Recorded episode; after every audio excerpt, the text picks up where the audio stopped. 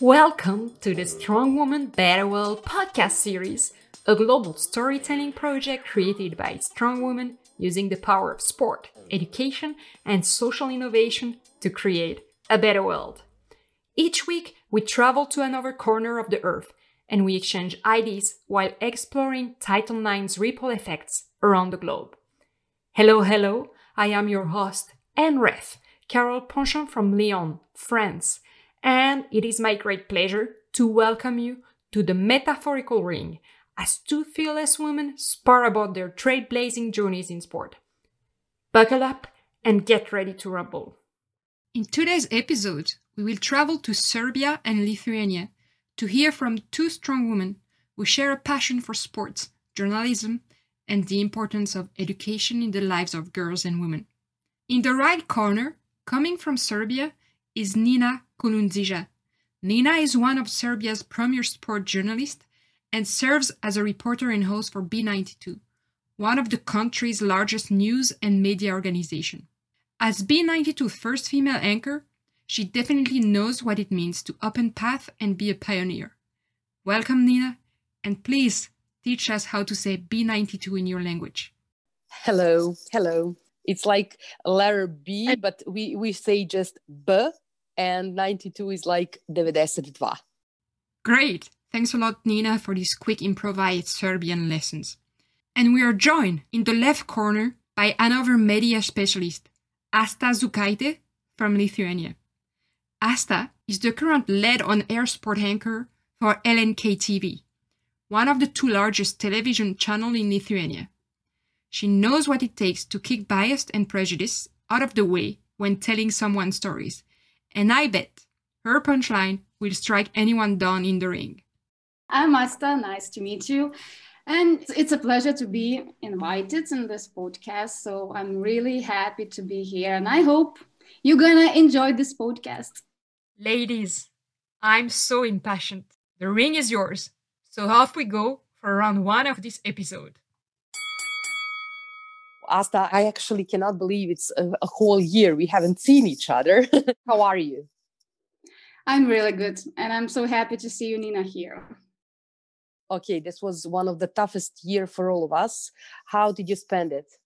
it was one of the hardest year for me so nina you know me quite good so i lost my baby early this year so it was really tough year for me but i don't know i think i proved to myself that i'm i'm strong enough and now i feel really good. Yeah i think you're stronger than you even know that because it was just several months ago and now i see you smiling and doing new projects. i'm really proud of you. Yeah i have a lot of jobs to do so it helps me. Work always can help people.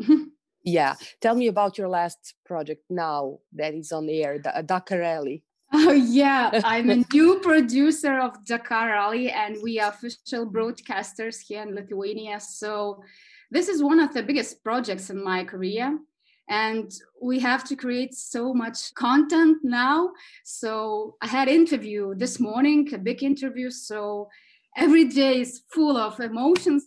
Let's start now with some personal questions about traveling. If you could time, time travel. travel, where would you like to go?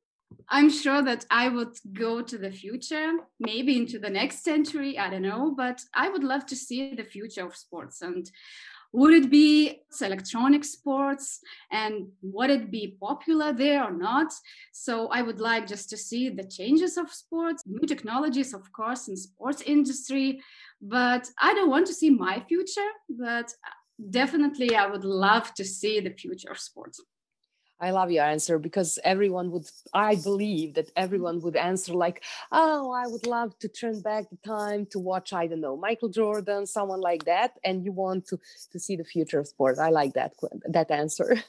So when you think about GSMP and the things that happened to us during that month and a half, how do you reflect now on that period? Ladies, sorry to interrupt.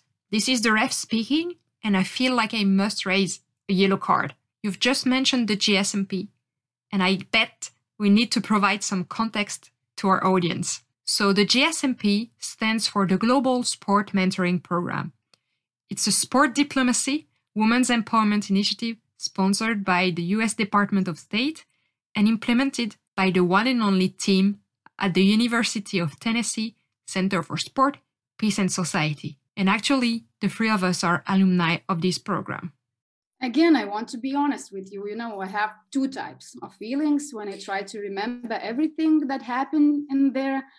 I was pregnant there and I lost my baby, but it reminds me then I still was pregnant, but I think I proved to myself how strong I am and whatever happened to me. But GSMP made me really stronger. And all my mentors at ESPN always repeat me, Asta, you need to be more confident because you are here at ESPN. Only this fact should be really proud, stronger than, than any time before. So I hope so. I hope so. Yeah. So when you think about our team, did you imagine everything like that? You have some kind of expectations over there about the GSMP. Of course, GSMP changed me a lot and changed my life, I think. But at this moment, I would like to go back to these days at GSMP and especially at Bristol, because everything what happened at ESPN in Bristol was, I think, one of the biggest thing because for me it was like going to the Mars or to the moon and I have a chance to see the biggest sport TV in US and the best in the world. I had a chance to see all the studios, talk with anchors, female journalists. So I was in my dream space. So if I had another chance, I would try to be even more active. So this experience just made me stronger for sure. Now I realized that all these strong women in US made me different person. And Nina, you was one of them, by the way. I hope that I took something from you. Same here. You are so young and you already made your dreams come true when we talk about your job. You've covered so many championships, basketball championships, which is also my part of job. What's your favorite memories from those championships, from those competitions? my number one and of course my favorite memories for sure was in FIBA Basketball World Cup in China. At first, it was culture shock, the weather and temperature shock, food shock, the internet was blocked. But uh, at the same time, having so much experience in my career, I felt amazing. You know, everything was so interesting and so different. And I really liked that everything around was messed up so it was the first time ever when I felt so relaxed because if you are a good journalist, you need a good stories and you can find even more interesting stories in these kind of circumstances. So our basketball team and the tournament with a big scandal, our head coach looked at the cameras, at our cameras and said, the referee, and he said, this is a joke, it's not a basketball so yeah it was so many interesting stories around this and by the way in china for the first time in my life i saw kobe bryant the first and the last time. So he was my hero my favorite player ever. So of course i will never forget my experience in china and i hope i will have a chance to work in winter olympic games which also will be held in china in beijing. Okay during that period in, in uh, united states i've been listening about your LT voice did you have time when you came back to Lithuania to work on that? Because Corona changed our lives and made barriers, if I can say so, in our definitely in our, in our job. Yeah, definitely. Coronavirus changed so many things, and I think LT's Poise, it's still a future goal. What I already did, so it was a 10 minute documentary stories in my TV news about young and talented girls in sport. It was extremely successful mm-hmm. but now i have a team and we are still brainstorming ideas what exactly we would like to create. So my dream is to create a girls agency or girls academy in lithuania but you know we will see. That's great yeah. idea. And that's the end of round one. We are now moving to round two with asta interviewing nina. Okay, okay. nina It's a second round. Let me grill with you some questions to cover your personality. First question Are you an early bird or a night owl? early bird but nowadays i'm even more early earlier bird because not by choice it's by job because now i'm doing sports in morning show so i wake up really really early it's sometimes uh, 4 a.m 4:30 a.m or something like that but i'm early bird i like to wake up early and to have whole my day because when i wake up late it's like i spent day in my bed and it's like i wasted time that kind of feeling. Yeah I remember. You'll always be morning girl. I'm curious to know if you could pick one sport moment that has made history which would it be? And what image comes to your mind thinking of this moment?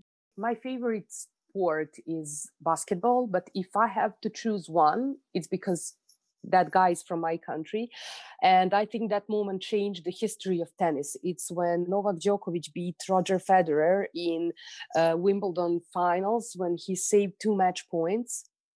And I think that actually that moment changed the history of that sport because if Roger Federer beat Novak Djokovic, if it was different final, Roger Federer would be the greatest player of all time. But Novak Djokovic changed that you know, I always have goosebumps when you're talking about Serbian basketball. Yeah, and, yeah, and you supported Novak Djokovic with me when always, we were in the United always. States. yeah, I'm a big that. fan of you and of Novak. It's Yeah. combined. Okay, getting back to some reality. I know that the media industry, especially that of sport, is very much male dominated in Serbia. And I Mhm. actually remember when you introduced yourself at the GSMP and you mentioned that. And because I have the same in Lithuania, so I'm curious to know what is the number one behavior or comments that drive you mad. Well, when they ask you, did you really choose what you're doing, or someone told you you should or you have to do that? Like, it's for some people, it's impossible that women really love sport and sport journalism. So that was at the beginning something that bothered me most.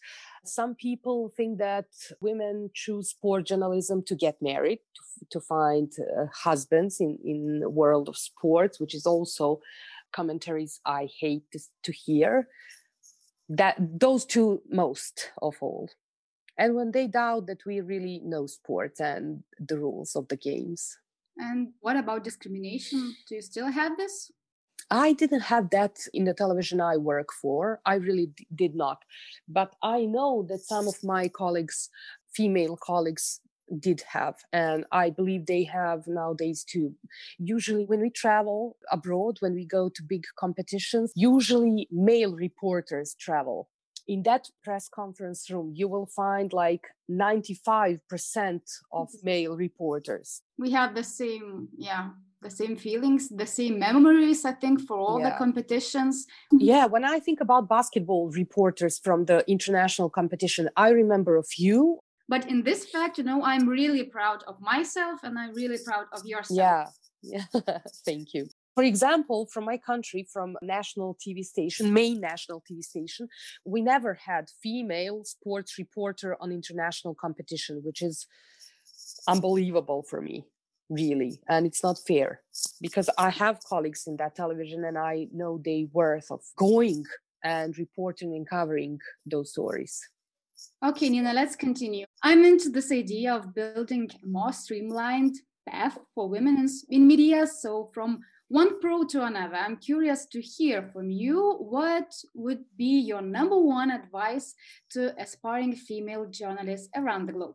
well not to pay attention on commentaries to follow their dreams and to work every day they will have ups and downs sometimes more downs than ups but just not to give up and that's the most important thing Okay, and one final question. How are you a better sport journalist as a result of your GSMP participation?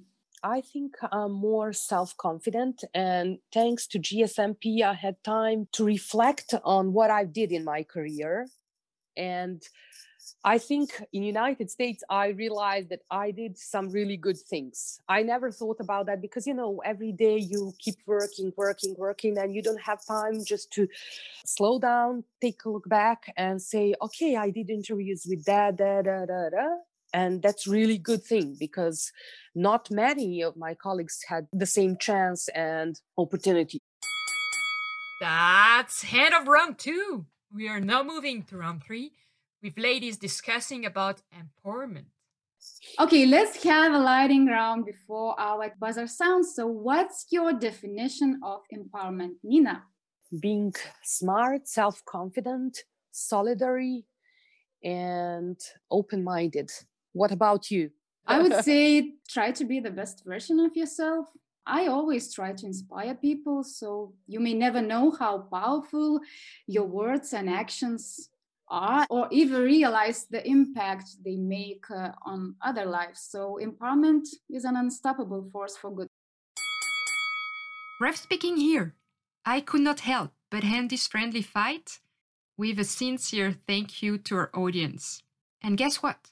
The winner of today's episode is communities around the globe. We're benefiting from greater equality and inclusivity. Thank you, ladies, for your priceless time and energy. You're the stars here and today, so I leave you with the final words. It was such a joy to share these few minutes with you, so I wish we could stay longer, and no, we will. Thanks to our audience for tuning into this episode. We hope you enjoyed and feel inspired. Feel free to share your questions and comments on social media. Remember, you can listen to more episodes on your favorite podcast platform.